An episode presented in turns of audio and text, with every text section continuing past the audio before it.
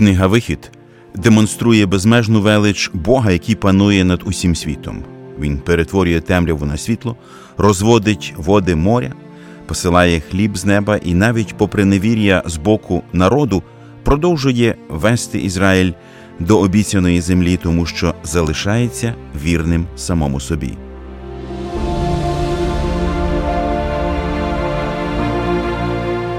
Ви слухаєте подкаст Вивчаємо Біблію разом.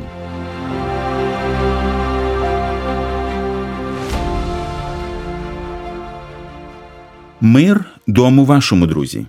Раді привітати всіх, хто приєднався до нас, щоб вивчати Біблію разом. І ми продовжуємо досліджувати 10 заповідей, які записані в 20 розділі книги Вихід. Ми вже звертали увагу на те, що ці заповіді, які були дані Богом, мали за мету насамперед зберегти народ від самознищення і привести його до Христа.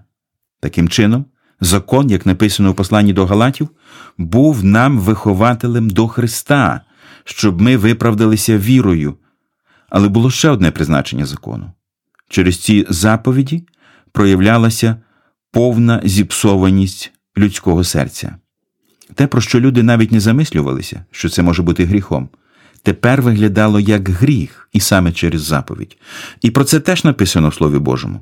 В посланні до римлян апостол Павло пише: Але я не пізнав гріха, як тільки через закон, бо я не знав би пожадливості, коли б закон не наказував не пожадай. Отже, таким чином, через закон Бог показує нам на наш гріх.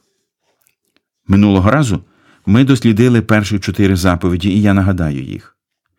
Я Господь Бог твій, що вивів тебе з єгипетського краю з дому рабства. Хай не буде тобі інших богів передо мною.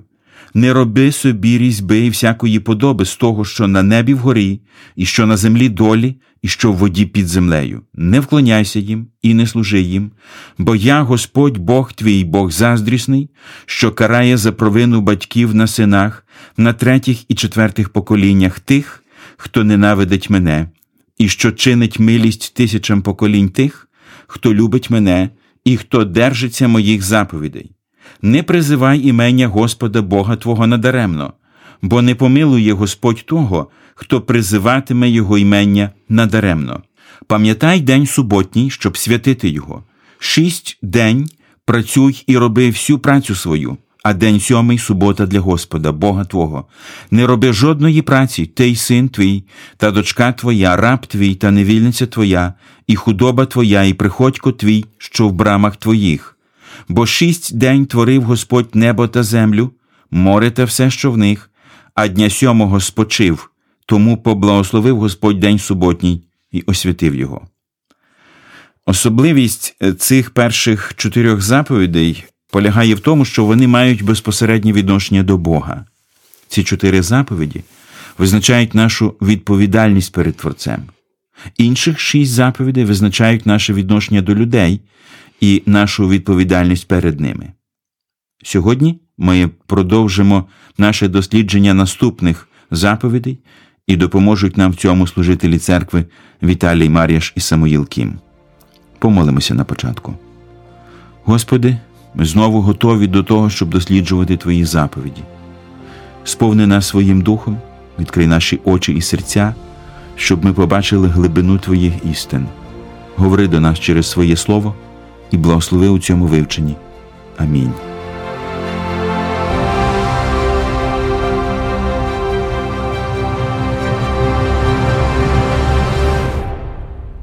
Наступних шість заповідей, які визначають наше відношення до людей, звучать так. Я читаю з 12-го вірша. Шануй свого батька та матір свою, щоб довгі були твої дні на землі, яку Господь Бог твій дає тобі. Не вбивай, не чини перелюбу, не кради, не свідкуй неправдиво на свого ближнього, не жадай дому ближнього свого, не жадай жони ближнього свого, ані раба його, ані невільниці його, ані вола його, ані осла його, ані всього, що ближнього Твого. Першою із шести заповідей, які регулюють наше відношення з людьми, є заповідь про пошану до батьків, що означає шанувати батьків. Перш за все, варто сказати, що чітко не характеризується. От що це таке шанувати батьків? І певно, в кожній культурі пошана до батьків вона набирає своїх якихось таких особливостей. Але зважаючи на те, як Ісус Христос протлумачив цю заповідь, вона стосується перш за все, мабуть, дорослих дітей, батьки яких вже не можуть про себе попіклуватися. Хоча віддалено вона стосується і дітей, коли вони е, ростуть, їх потрібно навчати, коритися, слухати батьків. Але найбільше ця заповідь вона стосується якраз захисту, мабуть, е, батьків е, похилого віку. Особливістю п'ятої заповіді є те, що це єдина серед десяти заповідей, яка пов'язана з обітницею. Бог сказав: шануй свого батька та матір свою, щоб довгі були твої дні на землі, яку Господь Бог твій дає тобі. Отже, виконання цієї заповіді невід'ємно пов'язане з довголіттям. Також Бог звертає увагу на те, що заповіді, які регулюють стосунки між людьми, нереально виконати, якщо Бог не знаходиться в центрі людського життя. Бо всі ці заповіді показують на центр в Бозі. Якщо людина не кориться Богові, то вона не зможе коритися батькам. А коли людина бунтує проти батьків, то вона тим самим підписує собі смертний вирок. Згідно вчення Біблії, непокірного сина мали покарати смертю. У книзі повторення ми читаємо таке Коли хто матиме неслухняного і непокірного сина, що не слухається голосу батька свого та голосу своєї матері, і докорятимуть йому, а він не буде їх слухатися, то батько його та мати його схоплять його і приведуть його до старших його міста та до брами того місця, і скажуть вони до старших міста його. Оцей наш син неслухняний та непокірний, він не слухає голосу нашого, ласун та п'яниця, і всі люди його міста закидають його камінням, і він помре. І вигубиш те зло спосеред себе, а весь Ізраїль буде слухатися і буде боятися. Ось виявляється, наскільки все це було серйозно. А які думки щодо розуміння п'ятої заповіді може додати Самуїл? Однажды пришли к Иисусу иерусалимские книжники и фарисеи и спрашивают, «Зачем ученики твои не поступают по преданию старцев, но приступают его, потому что не совершают омовение рук своих, когда едят хлеб. Тогда Иисус сказал им в ответ, «Зачем же вы приступаете заповедь Божью ради предания вашего?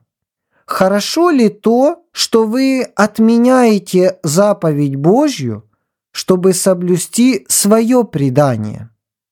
Ибо Бог заповедал через Моисея, говоря, «Почитай отца своего и мать свою, и злословящий отца или мать смертью да умрет». А вы говорите, кто ж скажет отцу или матери, то, что тебе положено от меня для использования, является теперь карваном, то есть посвященным даром Богу. Тот может и не почитать отца своего или мать свою.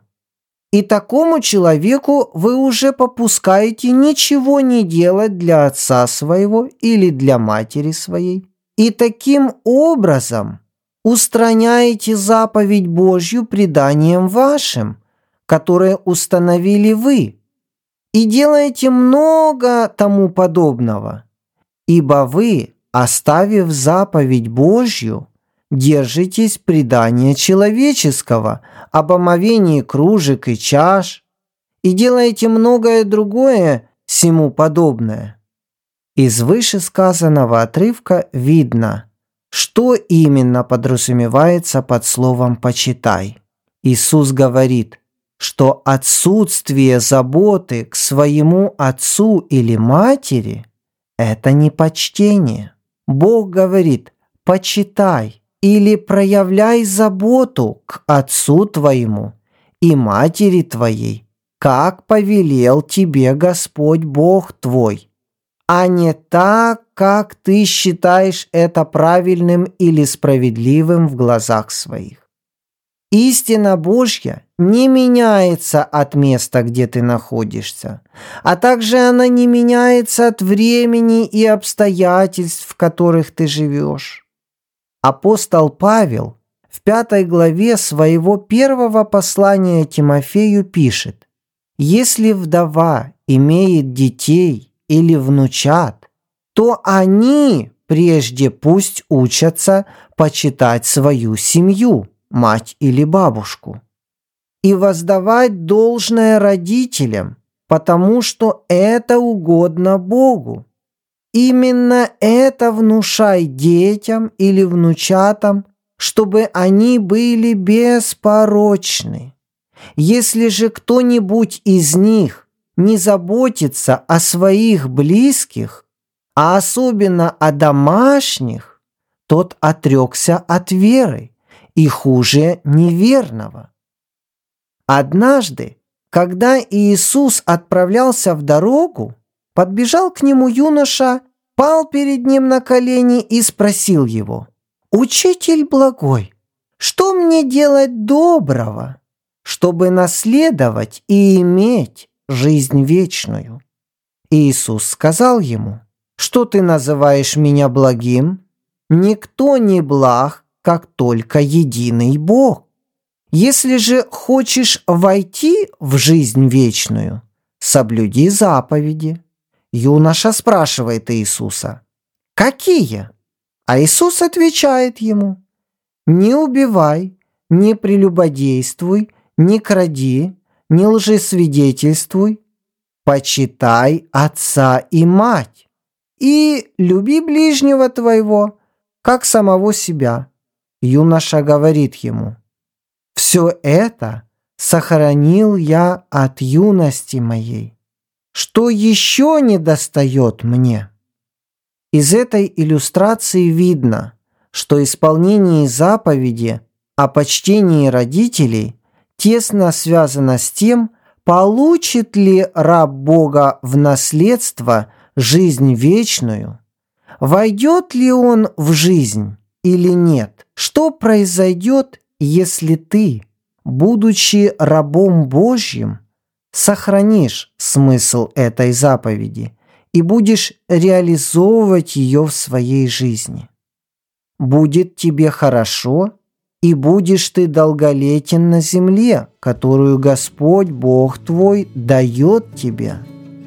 Там, где ты живешь, сохрани заповедь Бога – и наследуешь землю.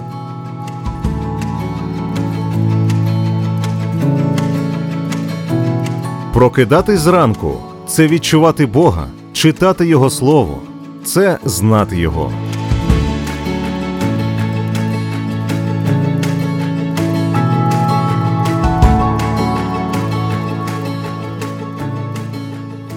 Далі у нас йде шоста заповідь, яка проголошує не вбивай. Що мав на увазі Господь, даючи цю заповідь, кого можна було вбивати, а кого ні? Ще в книзі буття до вбивства Бог дав чітку свою постанову, що не проливай крові, бо, бо я буду жадати. І коли є справа яка стосується того, щоб покарати людину смертю, це Бог дуже чітко все регулює. От є такі випадки, де потрібно застосувати справедливість в ті часи забрати життя людини. От то Бог е, не називає це вбивством скоріше це в такому контексті судочинства, і Бог дуже ретельно прописує ці моменти. А тут е, мається на увазі от таке свавільне е, вбивство, яке не оправдане нічим, і посилання до такого відвертого злочину. Як пояснює значення заповіді не вбивай єврейський оригінал? Что значит «не убей»? Когда священник закалывает жертвенное животное, он не нарушает заповедь «не убивай». Когда человек собирается приготовить птицу или сделать уху, он также не нарушает заповедь «не убивай». Когда человек в рамках самообороны или защиты семьи останавливает жизнь нападающего, разве он занимается убийством? Чтобы ответить на эти вопросы, нам необходимо обратиться к тексту оригинала и проследить за отличием одного слова от другого. Итак, что же запрещает шестая заповедь? На еврейском языке это звучит так «ло тирцах». Здесь используется слово «рацах», которое в русской Библии переводят по-разному. Но в нашем случае это слово перевели как «убивай». В еврейском языке есть еще несколько слов, которые в русской Библии перевели как «убивай». Слово «шахат» в книге Еремии 41.7 перевели как «убил», хотя корректнее было бы перевести это слово как «заколол». Так же, как это слово переведено в книге «Бытие» 22 главе в повествовании Авраама, принесшего в жертву сына. Еще одно слово, которое перевели словом «убивай» – это «наха». Если проследить все отрывки, в которых употребляется это слово, то видно, что правильнее перевести это слово как «бить» или «поразить». Можно избить ослицу, но при этом не лишить ее жизни и не заколоть ее. Хотя можно избить так, что избитый лишится жизни в результате избиения. И еще одно слово, которое в основном переводят как «убивай». Это слово звучит как «гараг». Следовательно, «шахат» значит «заколоть», «наха» значит бить или поразить. Гараг значит убить. Убийство – это лишение жизни. Лишать жизни можно моментально, а можно в течение какого-то времени. Например, яд убивает организм за несколько часов или дней. Хотя повышенная доза этого же яда может убить моментально. Слово «рацах» используется не только по отношению к человеку, но ко всему, что имеет жизнь. Если искореняется зло, которое не имеет жизни, то это не является злом или лишением жизни, так как она отсутствует. Следовательно, ее нельзя отдать или лишиться. Что же значит слово «рацах»?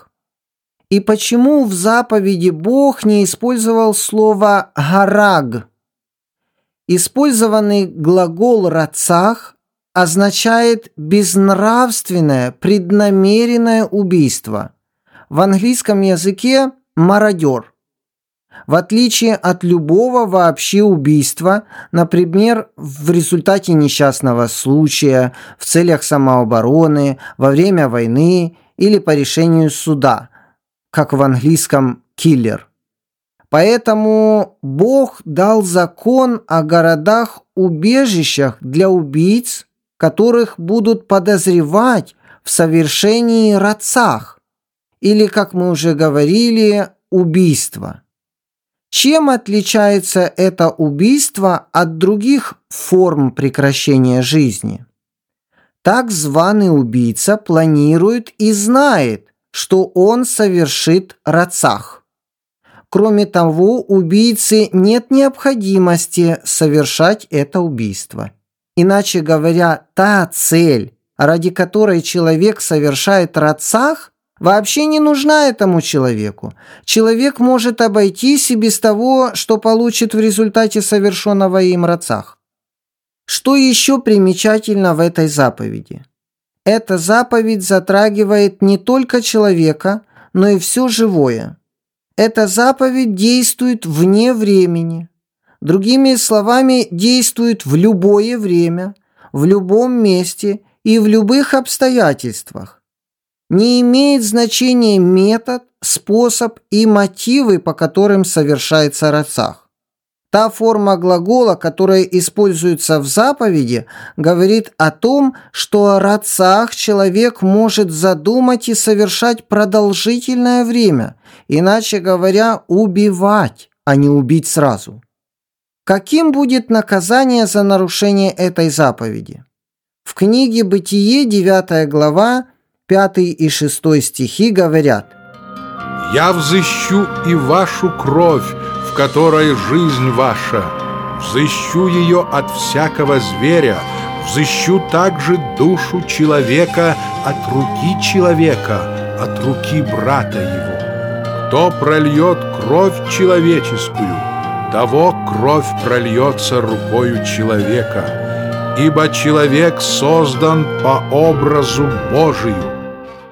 Из этого отрывка видно, что сам Господь Бог – взыщет за кровь, пролитую невинно.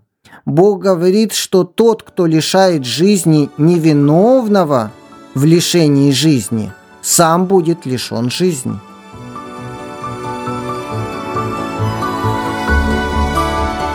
З кожним роком її актуальність і сучасність тільки зростає. Біблія енциклопедія для кожного дня.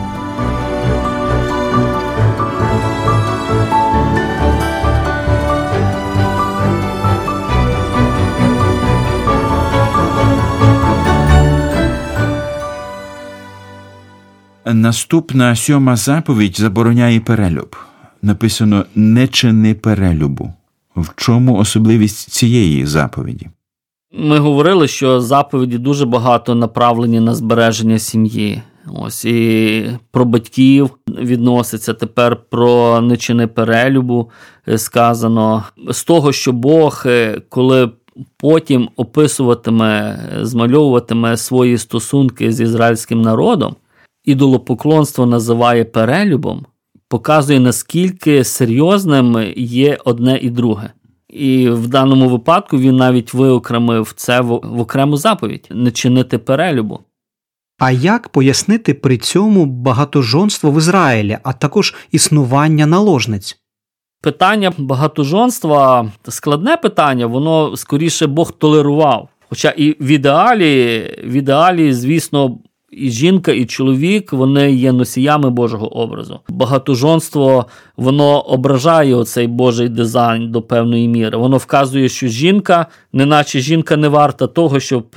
Пізнавати її все життя чоловікові, ніби Бог недосконалий, коли творив це. Але в межах тієї культури Бог толерував, мабуть, через жорстокосердя людського серця, через інше. Хоча пізніше опиняємось в новому заповіті, то переважно юдеї були такими моногамними. Вони мали е, одну жінку у шлюбі. Хоча найцікавіша все-таки перша заповідь, яка говорить про те, що Бог є один, щоб не було крім мене. Така протилежна заповідь, що люби Господа Бога, що Господь є один Бог. Е, в Ізраїля. Слухай Ізраїлю, Господь Бог наш є один. Оце є зворотня в негативному такому світлі.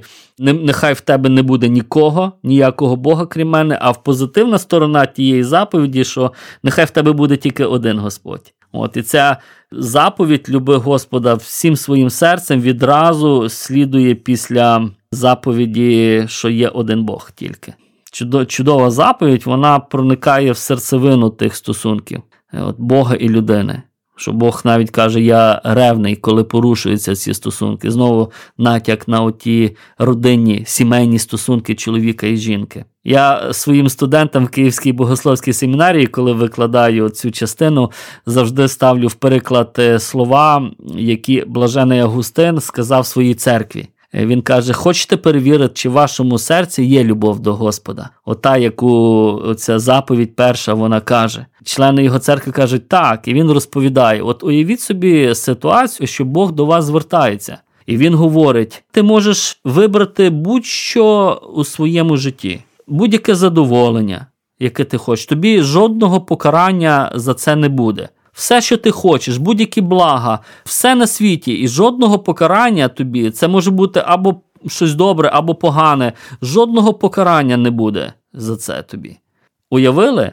А тепер, коли Бог скаже, але чи погодилися б ви на це, знаючи, що мене в тому не буде з вами? І блажений Августин каже: якщо у вас серце здригнулось, що ви уявили, що в тому всьому немає Бога, він каже, це найцінніше оце е, серце, коли здригнулось, це найцінніша дрож. Це найсильніше, тому плекайте, знайте, що ви любите Бога і розвивайте це. Любити Бога потрібно за те, що він Бог, а не за будь-які блага. Ось так Августин цікаву ілюстрацію для перевірки того, наскільки ми любимо Бога. Як ми бачимо, ці заповіді про пошану до батьків, заборону вбивства і перелюбу були своєрідними запобіжними клапанами від того, щоб людина не розбестилась і, зрештою, не дійшла до садизму і не знищила сама себе, як це було напередодні перед потопом, потім в Содомі і Гоморі, а також серед ханаанських народів, на яких тепер також чекало знищення. Ці закони були покликані зберегти людське життя. Але дотримання цих заповідей було можливим лише на основі перших чотирьох заповідей, які визначали відношення людини до Бога. Якщо людина любить Бога всім серцем, їй нескладно буде виконувати заповідь любити свого ближнього і не робити йому зла. Тому, друже мій, якщо сьогодні у тебе існує проблема по горизонталі у стосунках з людьми, то це через те, що у тебе серйозна проблема в стосунках по вертикалі з Богом і тобі потрібно проаналізувати, що стало між ним і тобою. Очевидно, що це якийсь гріх. Проблема гріха, як ви знаєте, вирішується через покаяння. І завершуючи сьогоднішню програму, ми хотіли б закликати вас до покаяння і до відновлення стосунків з Богом, якщо ви досі не в мирі з Ним. І нехай вам у цьому допоможе Господь. А наш час для спілкування з вами вичерпався. Божих вам благословень і до зустрічі!